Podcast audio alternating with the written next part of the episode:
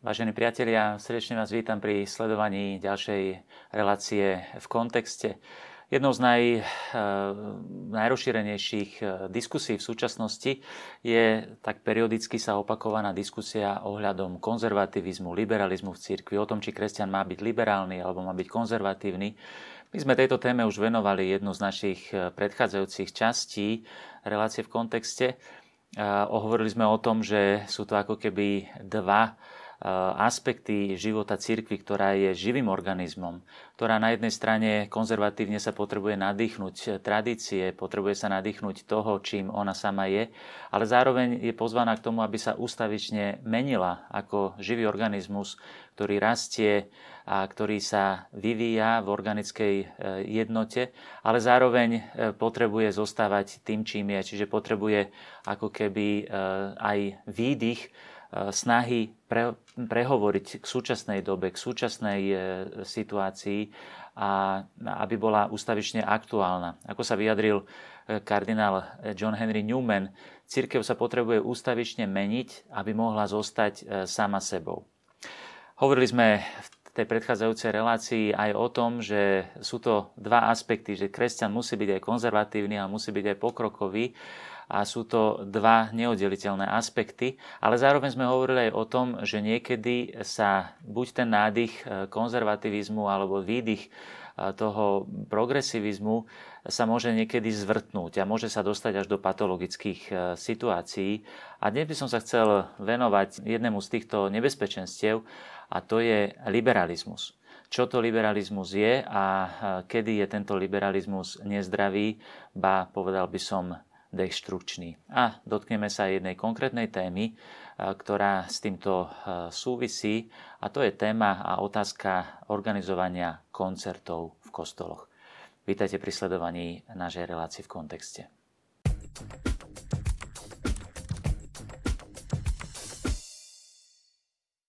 Priatelia, ak chceme dnes hovoriť o liberalizme, tak eh, si mm, pozvem na pomoc jedného z najväčších bojovníkov proti liberalizmu na konci 19. storočia, ktorým bol eh, veľký kardinál John Henry Newman, eh, konvertita z anglikanizmu, ktorý sa stal jedným z najväčších mysliteľov 19. storočia. Ehm, Ratzinger, kardinál Ratzinger o ňom povedal, alebo sa o ňom vyjadroval ako o budúcom učiteľovi cirkvi. Podobne sa pred ním o Newmanovi na, vyjadril napríklad pápež Pius XII. Veľkú úctu k nemu prechovával aj eh, pápež Pavol VI. A pápež Benedikt XVI ho napokon v roku 2010 vyhlásil za blahoslaveného. A keď sa pápež eh, Leo XIII rozhodol na sklonku života kardinála Newmana vy, e, vyhlásiť za kardinála alebo menovať za kardinála, nazval ho svojim kardinálom a dodal, že to nebolo ľahké vymenovať ho za kardinála.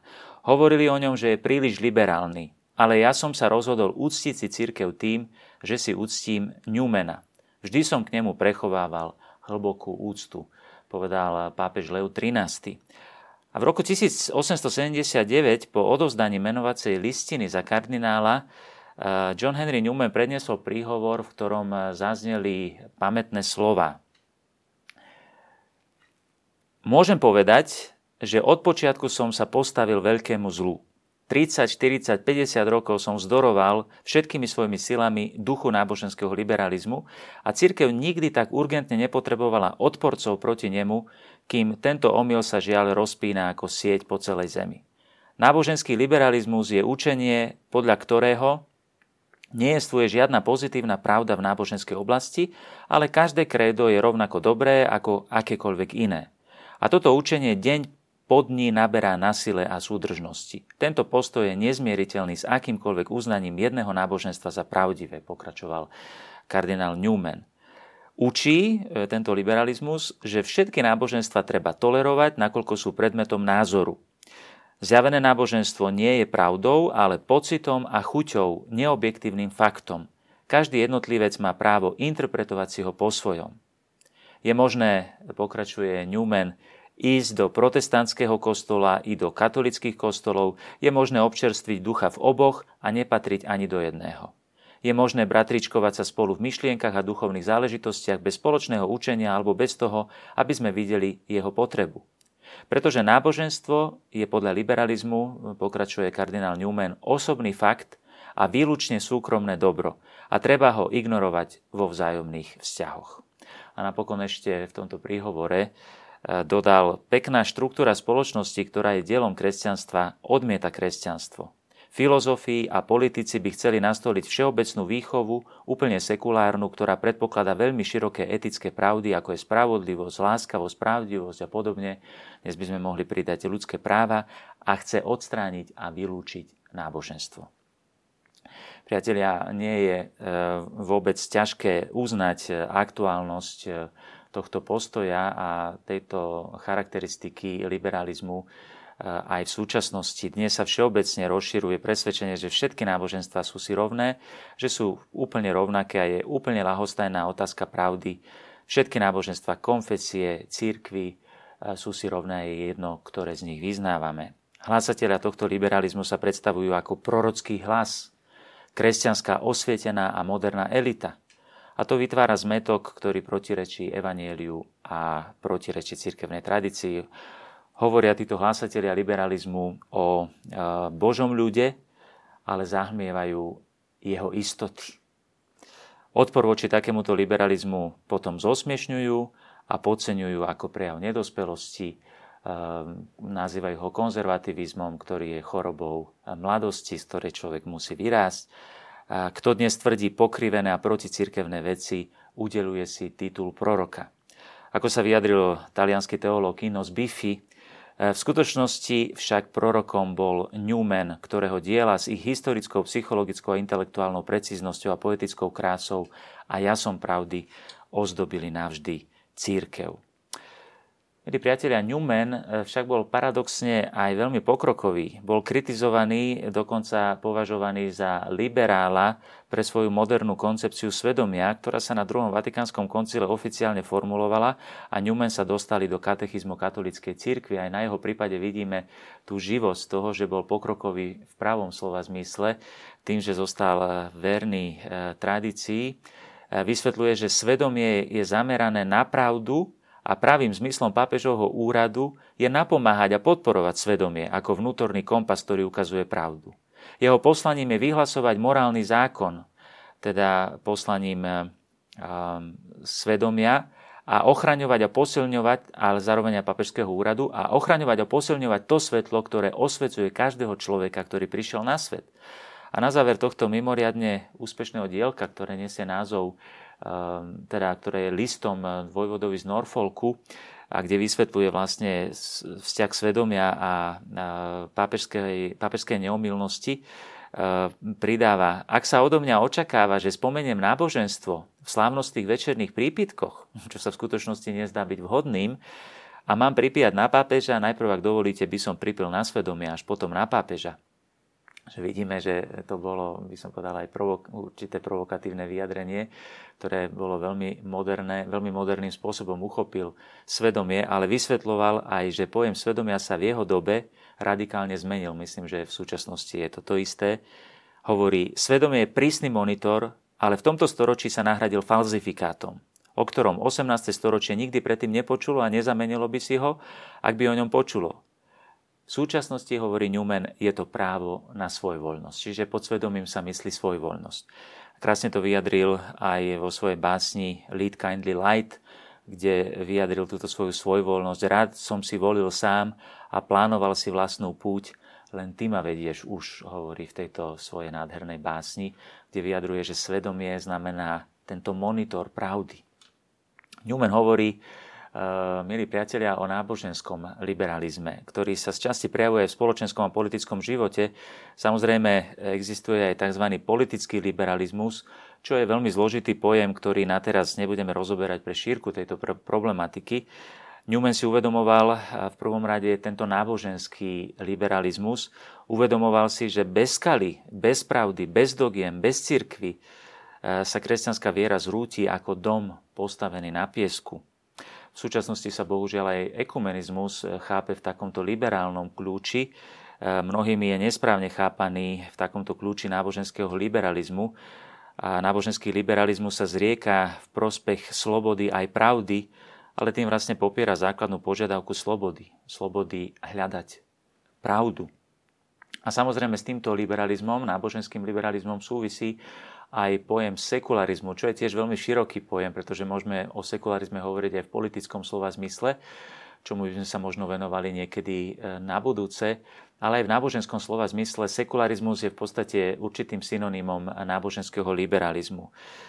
Existuje samozrejme dobrý sekularizmus v tom zmysle, keď sa potvrdzuje eh, nezávislosť eh, svetského poriadku, určitá zdravá a autonómia svetského poriadku od náboženského poriadku alebo od duchovnej moci. Ale zároveň niekedy tento sekularizmus upadá do určitej patológie, ktorej hovoríme laicizmus, ktorý v podstate popiera akýkoľvek vplyv náboženstva na, na, na spoločnosť a vyhlasuje v podstate náboženstvo za čisto súkromnú vec, ktorá nemá mať akýkoľvek e, vplyv na spoločenský život a vlastne nabúrava v prvom rade dôveru v inštitucionálnu církev, ktorá obyčajne stráži poklad e, viery. A tak sa teraz e, môžeme dotknúť práve aj týmto otázkam sekularizmu, ako sa prejavuje napríklad v liturgii.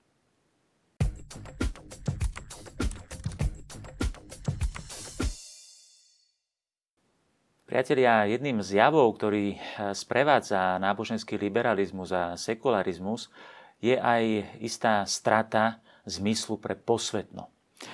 Prejavuje sa to najmä v liturgii. Eh, kardinál Ratzinger, ešte predtým, než sa stal pápežom, urobil jeden rozhovor s talianským novinárom Vittoriom Mesorim, ktorý vyšiel aj v Čechách a v ktorom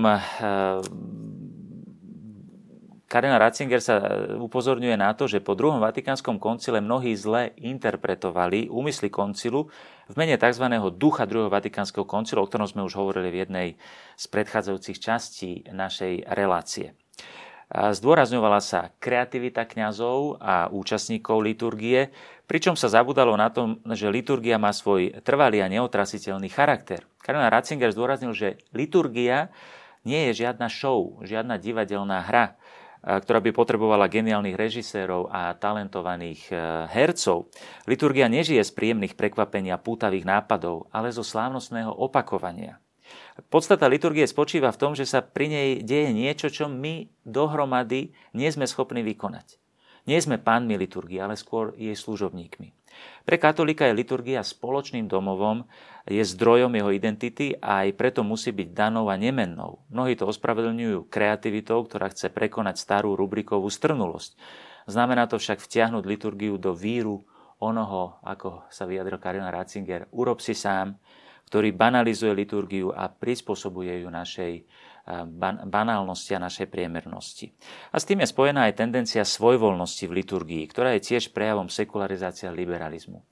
Niektorí majú pocit, že e, liturgia je miestom, kde majú byť kreatívni a vytvoriť si z liturgie to, čo sa im páči a to, čo im príde na mysel napriek tomu, že to úplne protirečí eh, úmyslom druhého Vatikánskeho koncilu, ktorý v, vo svojej konštitúcii o posvetnej liturgii Sacrosanctum Concilium v 22. bode hovorí eh, presne toto, citujem. Rozhodovať o liturgii je v kompetencie hierarchie. Kompetencii hierarchie. Právo riadiť posvetnú liturgiu má jedine cirkevná autorita, ktorou je Apoštolská stolica podľa právnej normy biskup. Riadenie liturgických záležitostí v stanovených medziach patrí z moci danej právom aj príslušným zákonne ustanoveným územným zborom biskupov rôzneho druhu a potom pripomína, že preto nikto iný, dokonca ani kňaz, nesmie v liturgii nič svojvoľne pridať, vynechať alebo pozmeniť. Takéto sú intencie druhého Vatikánskeho koncilu, napriek tomu, že sa mnohí odvolávajú na, nejaký, na nejakého ducha, aby som ho nazval skôr fantoma druhého Vatikánskeho koncilu. V spomínanom rozhovore kardinál Ratzinger rozoberá aj dopad na chrámovú a liturgickú hudbu, ktorá sa tým veľmi ochudobnila a upadla do kategórie, ako to pekne nazval, spotrebnej hudby, pesničky, ľahké melódie, populárnej veci, Tomu však by som sa venoval niekedy na budúce, tej, tomu špecifiku samotnej liturgickej hudby. Dnes by som sa chcel v tejto súvislosti venovať špecifickému problému koncertov v kostole a posvetnému charakteru kostola. Je to téma, s ktorou sa dennodenne stretávame. Teda otázka znie, ako sa majú a či sa vôbec majú organizovať koncerty v kostole.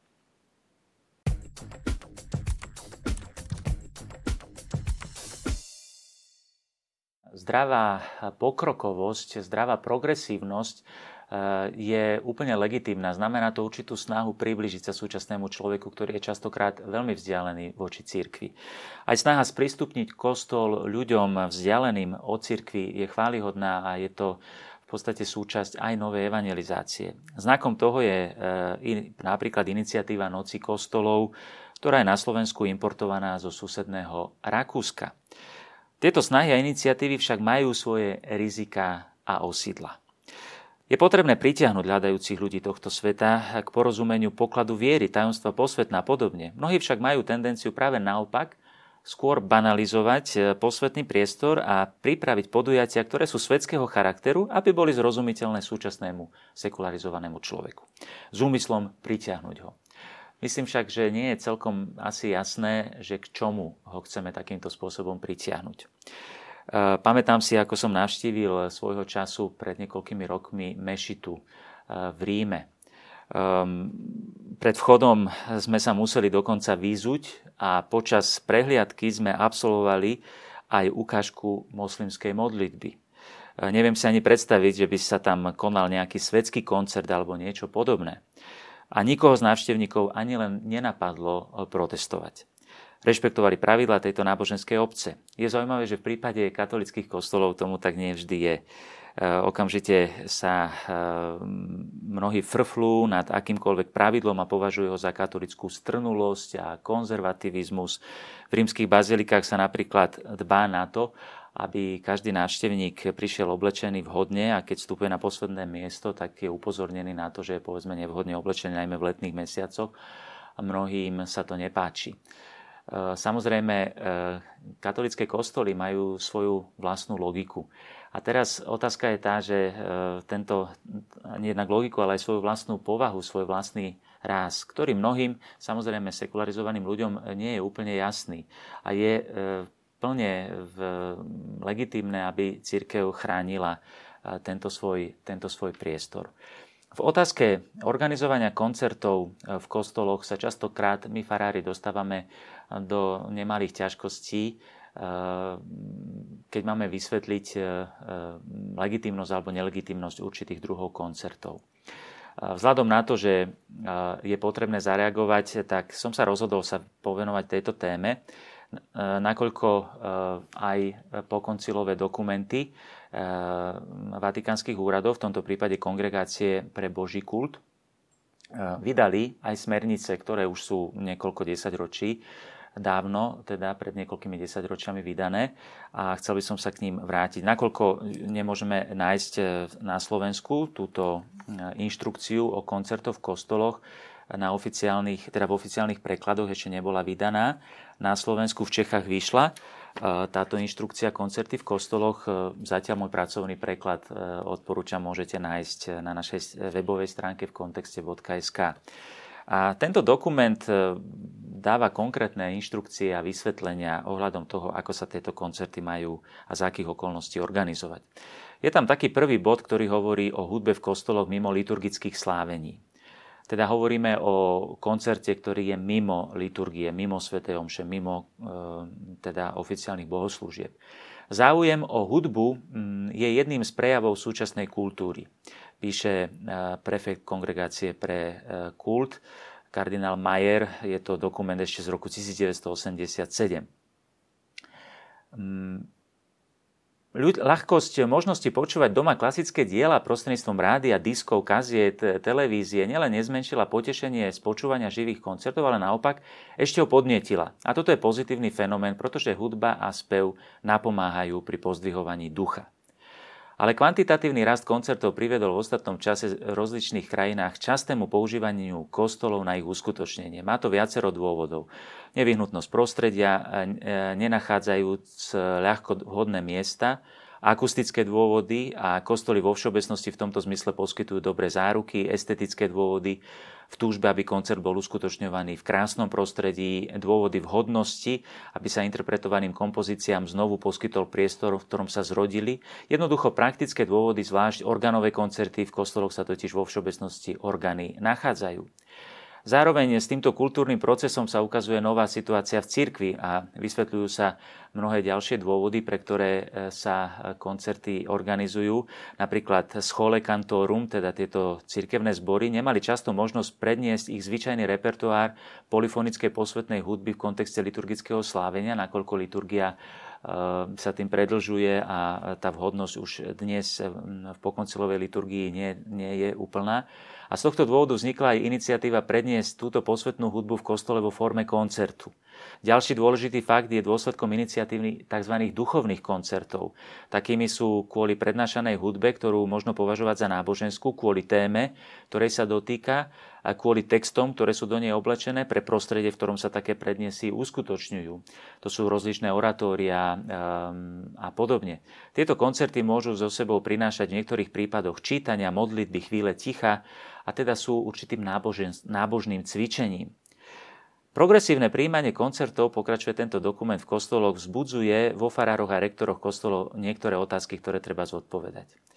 A potom sa teda venuje e, týmto veciam e, naďalej a cituje teda aj dokumenty e, koncilové a pokoncilové, ktoré sa týmto veciam venujú, najmä Sacrosanctum Concilium, Musicam Sacram a Inštrukcia Liturgice Instaurationes a dáva teda, vysvetľuje povahu a účel kostolov. Vyjadruje to, že Církev, teda kostol nie je hociaká budova. Je to budova, ktorá je liturgická, je určená na kult a teda nemôže sa používať ako obyčajná budova zhromaždenia, ako koncertná sála a podobne. Ehm, no a potom prináša tento dokument aj konkrétne ehm, inštrukcie k tomu a praktické nariadenia, ktoré by som chcel zhrnúť. V prvom rade hovorí, že v kostol, pri príprave hlavných liturgických slávení je možné urobiť takýto koncert na dodanie väčšej slávnostnosti aj mimo slávení. Čiže napríklad, keď sú nejaké veľké slávnosti liturgické, tak v rámci e, prípravy e, je možné urobiť takýto koncert. Na zvýraznenie zvláštnej povahy rozličných liturgických období, na vytvorenie prostredia krásy a meditácie v kostoloch, na vytvorenie kontextu, ktorý uľahčia sprístupne ohlasovanie Božieho slova, pre zachovanie pokladov cirkevnej hudby, ako pomoc pre návštevníkov a turistov. A potom vysvetľuje, že e, aká hudba sa môže v kostole teda mm, interpretovať, tak v prvom rade je to e, chrámová hudba, posvetná hudba, liturgická hudba. Potom je to tzv. náboženská hudba, to znamená, je to hudba, ktorá nie, nebola napísaná priamo pre liturgiu, ale je s náboženským obsahom alebo s náboženským úmyslom. Ale akákoľvek iná svetská hudba e, sa v kostoloch e, nemôže interpretovať a teda z repertoáru sa musí takáto hudba vyčleniť a teda nesmie, nesmie zaznievať v kostoloch. A samozrejme každý takto organizovaný koncert e, v kompetencii farára je požiadať biskupa o povolenie k takémuto koncertu a musí byť samozrejme, musia byť splnené podmienky, ktoré si každý z vás, e, divák, e, môže prečítať v spomínanom dokumente a musí byť schválený biskupom.